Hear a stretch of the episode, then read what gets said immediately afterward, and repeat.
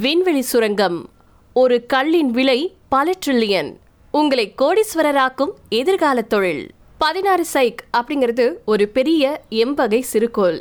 இது இத்தாலிய வானியலாளரான அனிபேல் டி காஸ்பரிஸால கண்டுபிடிக்கப்பட்டுச்சு. நேபிள்ஸ்ல பதினேழு மார்ச் ஆயிரத்தி எட்நூத்தி ஐம்பத்தி ரெண்டுல பணிபுரிஞ்சு வந்த கிரேக்க புராண உருவமான சைக்கின் பேரை அந்த சின்ன கோளுக்கு வச்சிருக்காங்க. பதினாறு அப்படிங்கிற முன்னொட்டு அது கண்டுபிடிக்கப்பட்ட வரிசையில பதினாறாவது சிறிய கிரகம் அப்படிங்கறத குறிக்குது.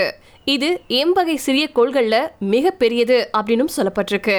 இது தோராயமா இருநூத்தி இருபது கிலோமீட்டர் விட்டம் கொண்டதாம் நீங்க கோடீஸ்வரராக விரும்புனீங்கன்னா நீங்க செய்ய வேண்டியதெல்லாம் தங்கம் இரும்பு மற்றும் நிக்கல் போன்ற பிற உலோகங்களால செய்யப்பட்ட பதினாறு சைக் அப்படின்னு சொல்லப்படக்கூடிய இந்த சின்ன கோளுக்கு எப்படி போறது அப்படிங்கறத கண்டுபிடிக்கணும். செவ்வாய் மற்றும் வியாழன் கோளுகளுக்கிடையே பறக்கக்கூடிய இந்த அற்புதமான விண்வெளி பாறை எழுநூறு குவிண்டிலியன் டாலர் மதிப்புடையதா மதிப்பிடப்பட்டிருக்கு. காரணம் அதுல இருக்கக்கூடிய அனைத்து உலோகங்களின் மதிப்பு அப்படி. ட்ரில்லியன் பற்றி கேள்விப்பட்டிருப்போம். அது என்ன? குவிண்டில்லியன் எண் ஒண்ணுக்கு பக்கத்துல பதினெட்டு பூஜ்ஜியங்களை போட்டா அதுதான் குவிண்டிலியன் இது மிக பெரிய தொகை. தற்போது பூமியில வாழக்கூடிய எல்லாருக்குமே பதினாறு சேக் சிறுகோளின் உலோகங்களை பிரிச்சா பூமியில இருக்கக்கூடிய ஒவ்வொரு நபருக்கும் சுமாரா தொண்ணூத்தி மூணு பில்லியன் டாலர் கிடைக்குமா? சரி இவ்வளவு பெரிய தொகை வச்சு என்ன செய்யறது அப்படின்னு யோசிக்கிறீங்களா? ஒரு பெரும் அரண்மனையை கட்டி தொண்ணூத்தி மூணு பில்லியன் டாலர் பணத்தை அதுல பாதுகாப்பா வைக்கிறதா கற்பனை செஞ்சுக்குங்க. ஆனா அதுல கூட ஒரு பெரிய பிரச்சனை இருக்கு. உண்மையிலுமே இவ்வளவு பெரிய விலைமதிப்பற்ற உலோகங்களை பூமிக்கு கொண்டுட்டு வரதுக்கு வாய்ப்பு ரொம்ப ரொம்ப கஷ்டம்தான் மற்றும் மிக சிறிய அளவுல கூட இது இன்னும் நிறைவேற்றப்படல. பதினாறு சைக் அப்படிங்கிறது இருநூறு கிலோமீட்டர் விட்டம் கொண்ட உண்மையிலுமே மிகப்பெரிய விண்வெளி பாறை. இது சின்ன கோள் பாதையில இருக்கக்கூடிய மிகப்பெரிய சிறுகோள்கள்ல ஒண்ணு. ராயல் அஸ்ட்ரோனாமிக்கல் சொசைட்டியின் பேராசிரியர் ஷர்னக்கி போன்ற வல்லுநர்கள் அந்த அளவிலான வணிக சுரங்க நடவடிக்கைகளை செய்ய இன்னும் ஐம்பது வருஷங்கள் ஆகும் அப்படின்னு கருதுறாங்க. இதுக்குனே நாசா ரெண்டாயிரத்தி இருபத்தி ரெண்டாவது வருஷத்துல சிறுகோளுக்கு ஒரு டிஸ்கவரி மிஷன் அனுப்ப திட்டமிட்டிருக்கு. அது ரெண்டாயிரத்தி இருபத்தி ஆறுக்குள்ள அங்க போய் சேருமா. யூரோ பசிபிக் கேபிட்டலின் பீட்டர்ஷிப் பதினாறு சைக் கிட்டத்தட்ட முழுக்க முழுக்க இரும்பு நிக்கல் அலாய் போன்ற சிறிய அளவு மற்ற உலோகங்களால செய்யப்பட்டதா இருக்கலாம் அப்படின்னு ட்விட் செஞ்சிருக்காரு. அதுல கொஞ்சம் தங்கம் இருக்கலாம். மேலும் நாம நினைக்கிறது மாதிரி விலையுயர்ந்த பொருட்களால நிரம்பி இருக்கிறதா சிலர் நினைக்கல.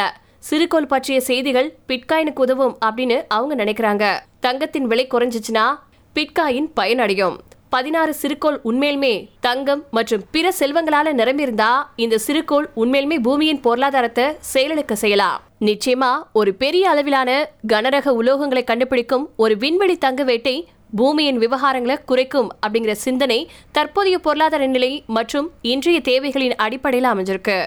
பத்தாண்டுகளுக்கு அப்புறமா உலோகத்திற்கான நமது தேவைகள் முற்றிலும் வேறுபட்டதா இருக்கலாம். சிறுகோள் படுகையில் இருக்கக்கூடிய இந்த மாபெரும் பதினாறு சைக் பாறைகளை தவிர பூமிக்கு மிக அருகில் மற்ற சுரங்க வாய்ப்புகளும் இருக்கு. சைக் தங்கத்திற்கான விண்வெளி ஆய்வின் புனித கிரெயிலா இருக்கலாம் அப்படின்னு மூர் சுட்டி காமிச்சிருக்காரு. ஹோலி கிரெயில் அப்படிங்கிறது ஆர்த்தரிய இலக்கியத்துல ஒரு முக்கிய மையமா செயல்படக்கூடிய ஒரு பொக்கிஷம். பல்வேறு மரபுகள் ஹோலி கிரெயில ஒரு கோப்பை பாத்திரம் அல்லது அதிசய சக்திகள் கொண்ட கல் அப்படின்னு விவரிக்குது. நித்திய இளமை அல்லது வாழ்வாதாரத்தை எல்லையற்ற மிகுதியா வழங்குதல் இது புனித கிரையிலின் சக்தி அப்படின்னு புராணத்துல நம்பப்படுது. பூமிக்கு பக்கத்தில் இருக்கக்கூடிய ஒரு சின்ன கோள்கள் விண்வெளி சுரங்கத்திற்கான முதல் இலக்குகளாகும். நமது சந்திரன் கூட இது போன்ற செயல்பாடுகளை தொடங்க சிறந்த இடமாக இருக்கலாம். இது தங்கம் மற்றும் பிளாட்டினம் பிற அரிய பூமி உலோகங்களையும் கொன்றிருக்கு பூமிக்கு நெருக்கமாக இருக்கக்கூடிய விண்கற்கள்ல இருந்து டீப் ஸ்பேஸ் இண்டஸ்ட்ரீஸ் மற்றும் பிளானட்டரி ரிசர்ச் ஒவ்வொன்றும் அஞ்சு புள்ளி ஏழு டிரில்லியன் டாலர் மதிப்பிருக்கக்கூடிய சுரங்கம் அமைச்சு உலகம் எடுக்க திட்டமிட்டிருக்காங்களா? இந்த நிறுவனங்கள் two thousand eleven U W one fifty eight அப்படின்னு சிறுகோள சுரங்கப்படுத்த திட்டமிட்டிருக்காங்களா? இது எல்லாமே அறிவியல் புனைக்கதைகள் அப்படின்னு நீங்க நினைக்காதபடி உலக விண்வெளி பொருளாதாரம் ஏற்கனவே முன்னூத்தி பில்லியன் டாலர் மதிப்புடையதா இருக்கலாம் அப்படின்னு மோர்கன் ஸ்டான்லி ஏற்கனவே கணிச்சிருக்காரு. இது ரெண்டாயிரத்தி நாற்பதாவது வருஷத்துல ட்ரில்லியன்களா உயரும் அப்படின்னும் கருதப்படுது. அமெரிக்கா சீனா ஜப்பான் மற்றும் சிறிய லக்சம்பர்க் ஆகிய நாடுகளுக்கு இடையே இந்த துறையில போட்டி இருக்கு. இதுவரைக்கும் பத்து விண்வெளி சுரங்க நிறுவனங்கள் பதிவு செய்யப்பட்டிருக்கா பதினாறு பதினேழாம் நூற்றாண்டுகள்ல அமெரிக்கா தென் அமெரிக்காவுல தங்கத்தை கண்டுபிடிச்ச கௌபாய்கள் குதிரைகள்ல சாகச பயணம் செஞ்சிருக்காங்க. இன்னும் ஐம்பதுல இருந்து நூறு வருஷங்களுக்குள்ள மக்கள் அவங்களுடைய சொந்த விண்கலங்கள்ல விண்வெளியில இருக்கக்கூடிய விண்கற்கள்ல இருந்து தங்கம் போன்ற விலையுயர்ந்த உலோகங்களை வேட்டையாட முயற்சிப்பாங்களோ அப்படிங்கறதுதான் இப்ப பல பேருடைய கேள்விகளா இருந்துட்டு இருக்கு.